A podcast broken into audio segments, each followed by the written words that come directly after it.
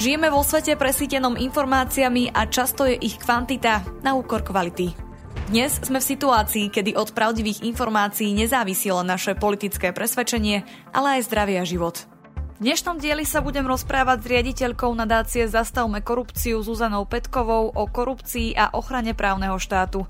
Ešte predtým si ale vypočujte krátky prehľad správ. Francúzsky minister pre digitálne technológie Jean-Noël Barot pohrozil zákazom Twitteru, ak nebude dodržiavať pravidlá Európskej únie. Barot povedal, že dezinformácie sú jednou z najvážnejších hrozieb, ktorým čelia naše demokracie a ak Twitter nebude opakovane dodržiavať pravidlá, bude v Európskej únii zakázaný. Lídry z OpenAI, Google DeepMind, Anthropic a ďalších firiem AI varujú, že budúce systémy môžu byť rovnako smrteľné ako pandémie a jadrové zbrane. Otvorený list podpísalo viac ako 350 vedúcich pracovníkov, výskumníkov a inžinierov pracujúcich v oblasti AI. Ukrajinský prezident na samite európskych lídrov Moldavsku povedal, že tieto krajiny potrebujú bezpečnostné záruky, ktoré im poskytnú trvalú ochranu pred Ruskom. Zelenský si myslí, že bezpečnostné záruky sú veľmi dôležité nielen pre Ukrajinu, ale aj pre Moldavsko, a to kvôli Rusku, jeho agresii na Ukrajine a potenciálnej agresii v iných častiach Európy. Microsoft požaduje zavedenie pravidel AI, aby sa minimalizovali rizika technológie. Prezident Microsoftu Brad Smith povedal, že spoločnosti a vlády musia konať rýchlejšie, keďže umelá inteligencia napreduje. Nemecko nariadilo zatvorenie štyroch z piatich ruských konzulátov v krajine. Reagovalo tak na rozhodnutie Moskvy znížiť počet nemeckých predstaviteľov v krajine.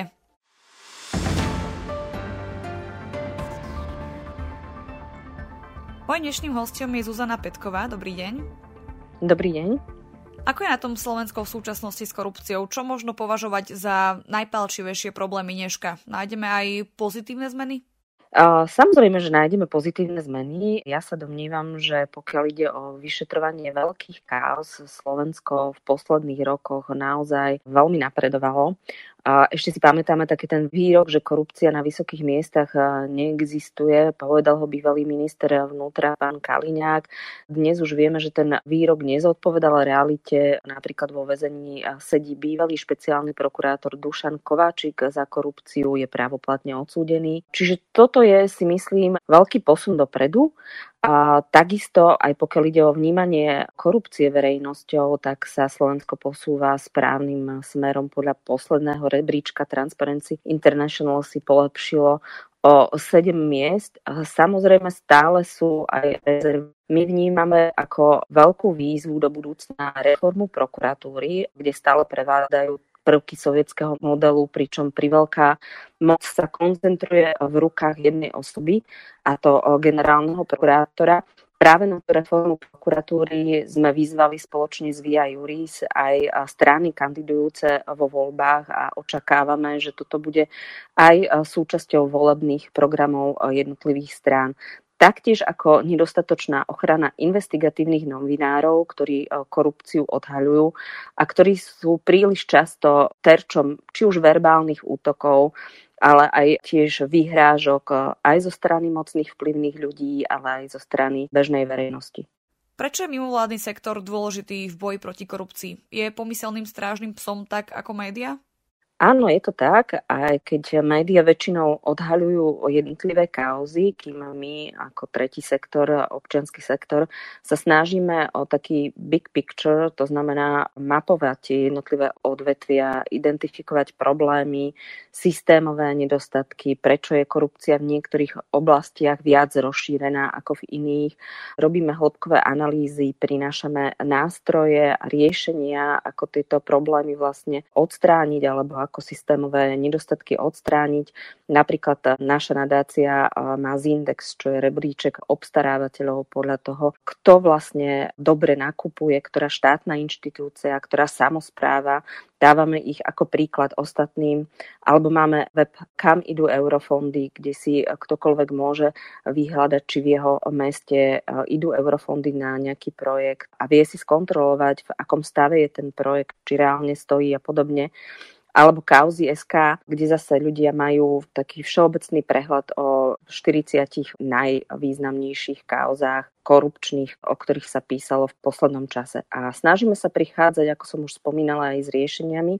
Napríklad sme dostali do zákona, že použiť pri štúdiu na vysokej škole prácu niekoho iného je akademický priestupok a podľa tohto ustanovenia nedávno ministerstvo školstva začalo takéto konanie, priestupkové konanie voči viac viacerým firmám, ktoré sa živia takýmto biznisom, že píšu diplomovky alebo iné práce a predávajú ich študentom.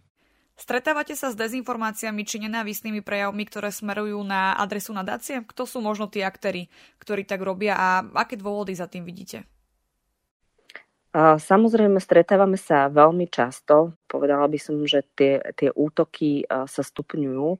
Väčšinou sú to ľudia, ktorým vstúpime nejakým spôsobom na otlak. Napríklad, keď sme mapovali firmy, ktoré zarábali na COVID testovaní a prišli sme v rámci Bratislavy na jednu, ktorá porušovala zákon a upozornili sme na to. Úrady začali voči nej konať, tak jej majiteľ posielal kolegovi výhražné SMS-ky a vlastne opakovane mu telefonoval, bolo to veľmi nepríjemné. Ale Oveľa viac nepríjemnejšie je, keď šíria do priestoru eh, nenávisť politici, ktorých kritizujeme pre korupčné praktiky, pretože potom na tie ich vyjadrenia sa nabalujú ďalšie verbálne útoky na sociálnych sieťach. Napríklad nedávno Robert Fico začal v prejavoch spomínať nadáciu zastavme korupciu a Via Juris a šíriť o nás lži. Odvtedy máme mailovú schránku plnú takýchto nenavistných odkazov, čiže toto ja považujem za veľmi nebezpečné vo verejnom priestore, ak ľudia, ktorí majú vplyv, začnú šíriť takéto hoaxy s cieľom poškodiť mimovládny sektor alebo nejakých politických súperov. Vidíme vo verejnom diskurze aj prípady, kedy je pojem korupcia používaný manipulatívne? Často najmä v politickom boji sme tomu svetkami hlavne pred voľbami, Časť politikov si z tejto témy vtedy spraví takú svoju mantru a po voľbách, keď sú aj súčasťou koalície alebo vlády, tak celý ten ich boj s korupciou pomaly zhasína. Niekedy sa po, nadužíva aj samotný pojem, napríklad v poslednom období, keď e, môžeme spomenúť kauzu bývalého ministra Vlčana, keď jeho firma dostala dotáciu zo schémy na životnom prostredí, okamžite sa začalo hovoriť o korupcii, či už e, pána Vlčana alebo pána Budaja, ktorý zodpovedal za rezort životného prostredia a začalo sa o tom hovoriť oveľa skôr, než bola nejaká korupcia preukázaná. Zatiaľ nie je známe, že by polícia vlastne prišla na nejaký úplatok, čiže v podstate nevieme, či šlo o klientelizmus, nevieme, aké sú výsledky šetrenia, ale hneď sa tomu dal vlastne ten, tento prívlastok. Čo samozrejme potom devalvuje tento pojem a v podstate aj celkovo ten boj s korupciou neposilňuje práve naopak. Maj bol v slovenskom parlamente celkom bohatý na návrhy upravujúce rôzne oblasti legislatívy. Jedným z nich bol aj návrh novely nadačného zákona, ku ktorému ste sa už vyjadrili kriticky. Prečo?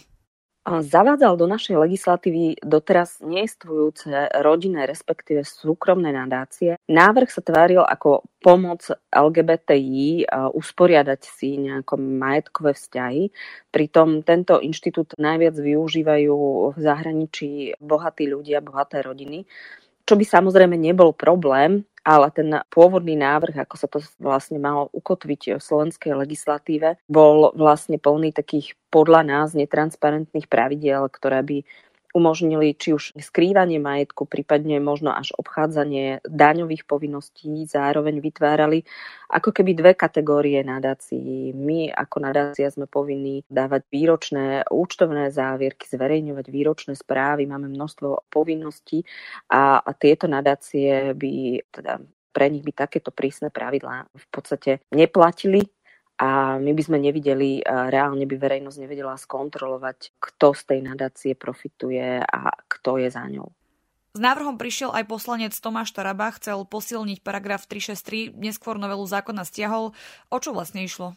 No, išlo o ešte viac a ešte extenzívnejšie rozšírenie právomoci generálneho prokurátora, ako používať paragraf 363.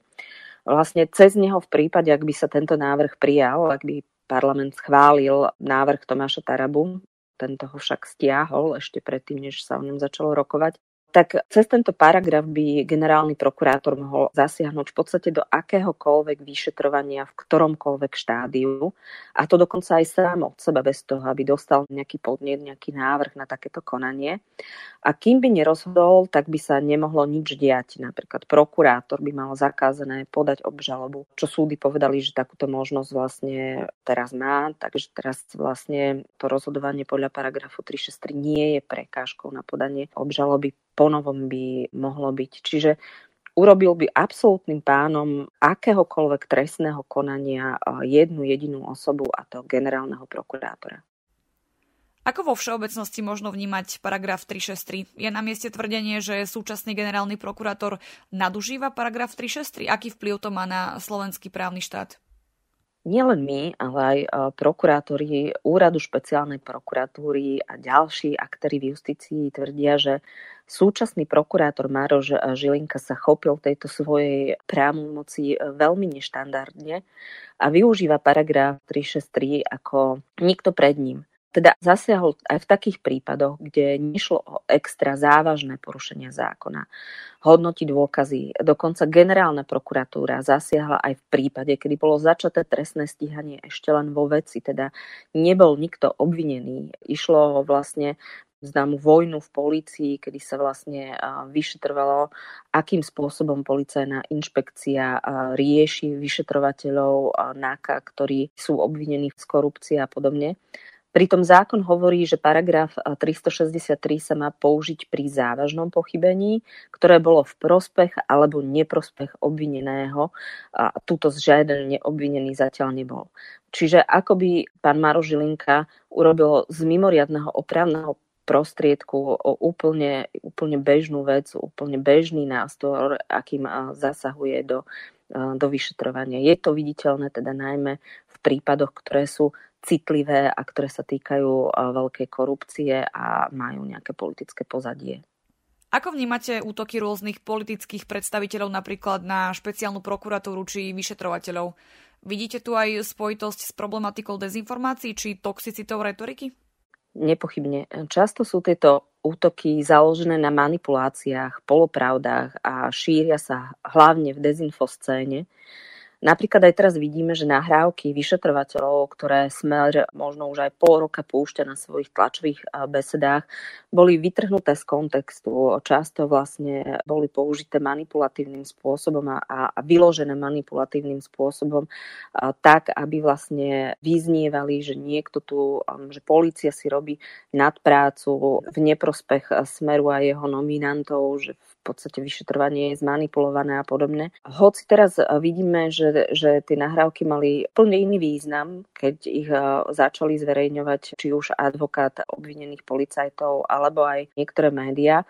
Ale na konšpiračných weboch sa už ustálilo narratív, že vyšetrovania veľkých korupčných chaos nie sú spravodlivé a nemajú spravodlivú koncovku.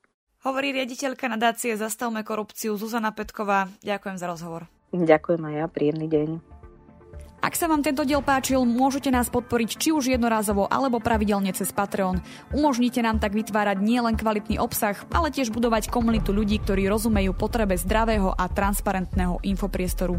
Viac informácií nájdete na stránke infosecurity.sk v sekcii podpora. Na príprave podcastu sa podielal Peter Dubovci.